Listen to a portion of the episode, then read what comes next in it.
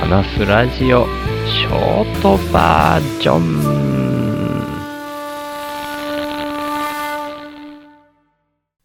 最近あんまり僕の田んぼのことを話してなかったかなーなんて思ってるんですけど、このところ雨が台風の影響があったのかな？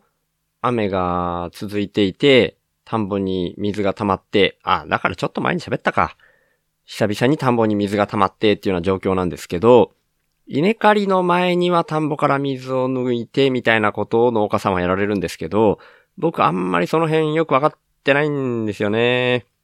で、まあ、基本的に普通の米農家さんは、一気に育てて、収穫時期も一気に揃えてっていう風にやるんですけど、僕の場合は結構田植えも順繰りに植えていってるんで、まばらになるかなみたいなところもあるんですけど、それとは別に多年草化したかもしれないっていう稲、それらはもう穂が出てるのもある、みたいなところがあって。で、何回か言ったんですけど、イノシシが結構出るから、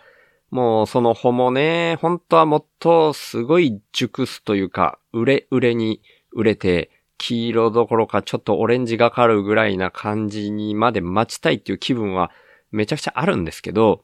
まあそこまで待ってたらもう絶対イノシシの方が先に食べちゃうなって思うもんで、一株単位じゃなくて一本単位でもう8割、7割8割売れてる方だなっていうその方、一本ずつ毎日ちまちま買ってっていうのを繰り返しておりますね。そんなとこです。過去に言ったこととあんまり何にも変わりがなかったかもしれないです。っていうようなところで行きましょう。週の話す、ラジオ話すは手放すの話す。基本的に自分の都合だけで考えたら美味しいかどうかみたいなところも気になって売れるのを待ちたい気もするんですけど、味はともかく生き延びられるかどうかっていうところだけ見つめて生きていきたいなって思っております。はい。そんなんで、今日はまた今朝ツイートしたことについて、まあ自分の頭の中で起きてることだけ掘り下げていこうかな、みたいな感じで思ってるんですけど、久々に朝ツイートしたツイートを全文一応読み上げてそれを掘り下げる感じにしようかな。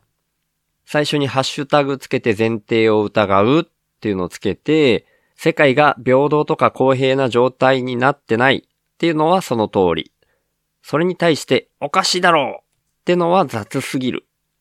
違和感は大事。声を荒げる前に誰かが支配した結果の延長に乗っかってる前提をメタ認知。その上で何ができるか、手放せるか、今日もただ生きる。おはようございます。っていうツイートを朝一で今日はしてたんですね。で、まあ、いつもそうなんですけど、ツイッター140文字しかないから、この僕が言葉足らずながらもツイートした文章から何らかのことを読み手の人がいい感じに感じ取ってくれたらいいな、みたいな感じで思ってツイートしてはいるんですけど、うん、まあ前提を疑うっていうのは僕のなんか根本的な、特徴というか、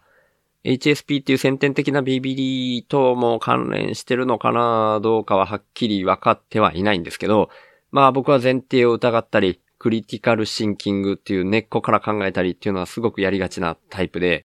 なんかそこがひっくり返ったらもう全部細かいことを一生懸命頑張ってても無駄になるじゃんみたいな気分もあって、そういう癖があるような気もするんですけど、なんかね、すごく平等じゃないっっていうことに対しておかしいだろうってすごい怒ってる人ってよくいるじゃないですか。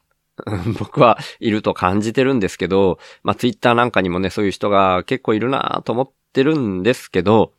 なんかね、基本的にその、もう怒ってる時点で、まあ僕のビビリが反応することもでかいんですけど、怒ってる時点ですげえ違和感なんですよね、僕の中ではね。で、その人が本当に乗っかってる、なんかに乗っかっている、乗っかってない人っていうのはまあいないんじゃないかなと思うんですけど、絶対何かの上に乗っかってると思ってるんですよね。で、まあこの世の中の大前提みたいなものがどんな風なことの上に成り立ってるのか。これね、週の話すラジオのオープニングテーマのフルバージョンの方では、そうやって喋ってる部分がね、ちょっと自分でも聞こえたりするんですけど、今何の上に成り立ってるのかみたいなこと僕言ってる。その回はな、どの回で言ったかのはもう僕忘れてるんですけどうん、どっかのなんかの回で僕がそれを言ったのを自分でもそれが大事だと思ってるから切り取ってオープニングのフルバージョンに混ぜてるみたいなところあるんですけどね。なんか古典ラジオとかを聞いていても今までの歴史っていうのをずっと遡って考えるとまあ基本的にどの国でもそうなんじゃないかなと思ってるんですけどうん、誰かがその土地を支配してっていうのを繰り返してきていて、それをひっくり返してみたいなののずっと連鎖で来てる感じがしてるんですよね。日本も明治維新以降でそこが塗り替わった、うーん、まあ、幕府に支配されていたっていう状態から、それが支配がなくなった。で、支配がなくなって本当に平等なというか、誰にも支配されてない状態になっているっていうふうには僕はあんまり感じてないんですよね。その明治政府っていうものが支配し返したっていう状態からの延長っていうふうに僕は見えてるんですよ。だから、まあ今もその中で、んなんか平等じゃないじゃないかって怒るのって、その最初の支配はそこは OK なのみたいな感じで考えちゃうんですよね。いや、OK かどうかを焦点に当てたいっていう意味じゃないんですよ。そこを本当に踏まえてんのかなって思うんですよね。で、最初の出発地点が平等じゃないのはおかしいみたいなことを言う人に関しては、その平等な最初のデフォルトの状態って何の上でそれを考えてるのかなっていう気分が湧いてきちゃうんですよね。特に怒ってるってことはそこがなんか本当に平等ってものを理解してるようには到底思えないんですよね。怒ってる時点で。うーん、これなんか伝わりづらいかな伝わりづらい気もするなうん、平等がデフォルトって本当に確信持って思ってたら、それを平等じゃないって感じたら、怒るでしょう。それがデフォルトをちゃんと理解してるからこそ怒るでしょうみたいな、なんかそういう言い回しだけで言ったらそういう言い回しができてしまう気がするんですけど、うーん、本当の平等なんていう視点が、この宇宙の法則の中でというか、そういう言い方をするとちょっと、うん、大げさな言い方かもしれないですけど、そんな中で本当に成り立つのかなみたいな。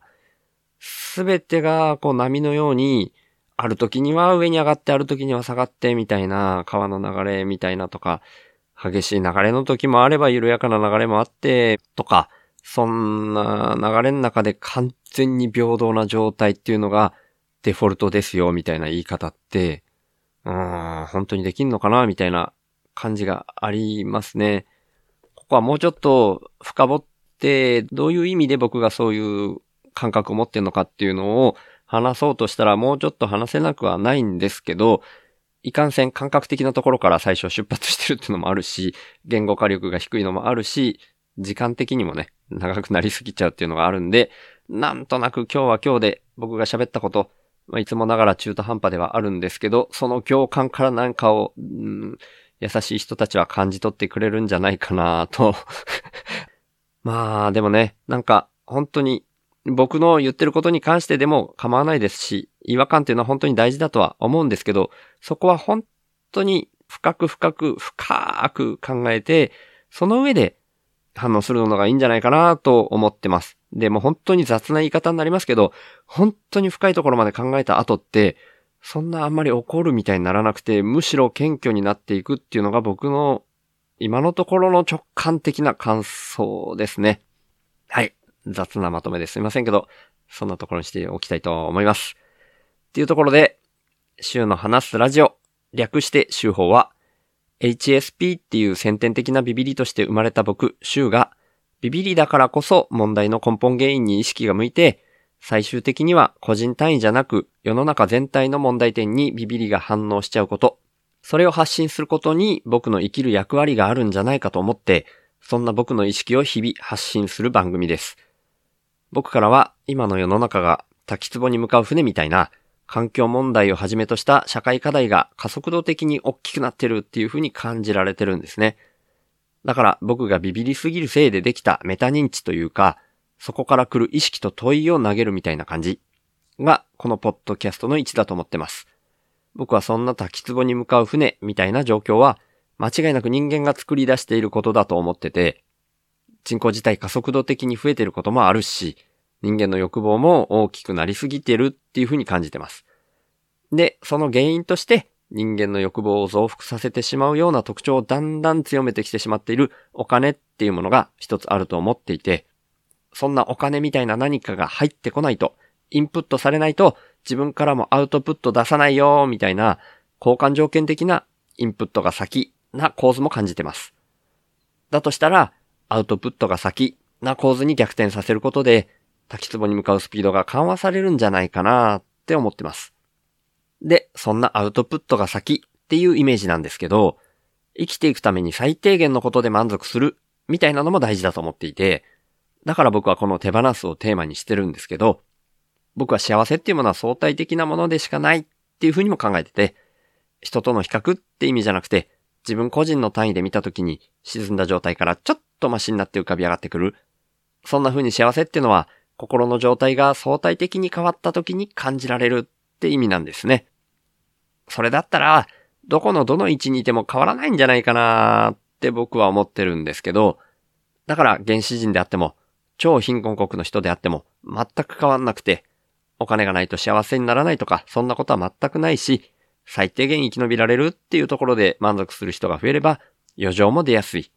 で、その余剰分はお裾分けみたいな形で回していけるみたいなのが僕のアウトプットが先のイメージです。そのために自分自身の才能みたいなものを無条件にアウトプットとして先に出すみたいな動きが大事だと僕は思ってるので、こんなビビリの僕に一番向いたこととして、この意識をポッドキャストで発信してるんですね。だから今年に入ってからは、いわゆる雇われをやめて、現金収入がないっていうような状況で、勝手に一人で空気質的にアウトプットが先な動きを始めてるつもりなんですけど、まあ世の中っていうのはそんな簡単に変わるもんじゃないので、僕の貯蓄が尽きるのが早いか、そんなアウトプットが先な循環の社会が来るのが早いか、みたいな状況になってますけど、そんな僕が最低限の資質で暮らしながら、アウトプットが先なこの動きを続けるために、週報インプッターっていう名前で、スポンサーの権利の販売を始めました。1ヶ月に100円以上の定期購入の形式ですけど、週報インプッターになってくれた方は、初回は週報内で僕が宣伝させていただいた上で、公式サイト内に掲載します。加えて、1ヶ月に数回程度ですが、番組の最後にラジオネームの読み上げをさせていただきます。僕は数年前から、なるべくお金を使わない生活を徐々に徐々に進めてきたんですけど、今の僕の1ヶ月の支出額は約5万円です。それに対して今は31人の方から週報インプッターとして毎月サブスクでいただいてまして、その合計月額は5943円になってます。皆さん本当にいつもありがとうございます。そんな週報インプッターの入り口は概要欄にありますので、もし本当に心から購入したいっていうふうに思われる方がいらっしゃいましたら、ぜひよろしくお願いします。ただ僕としては、そんなアウトプットが先で循環する社会が来ることの方が大事だと思ってますので、これももしよかったら、週の話すラジオを SNS 等で投稿とか拡散とか、あとはポッドキャストで喋ったりとか、そんな風にしていただけたらなーって思ってるんですけど、週の話すラジオを聞いた方が自分なりの深いレイヤーからメタ認知して自分の生き方を見直すみたいな機会が少しでも増えたら、僕にとってそれが一番嬉しいです。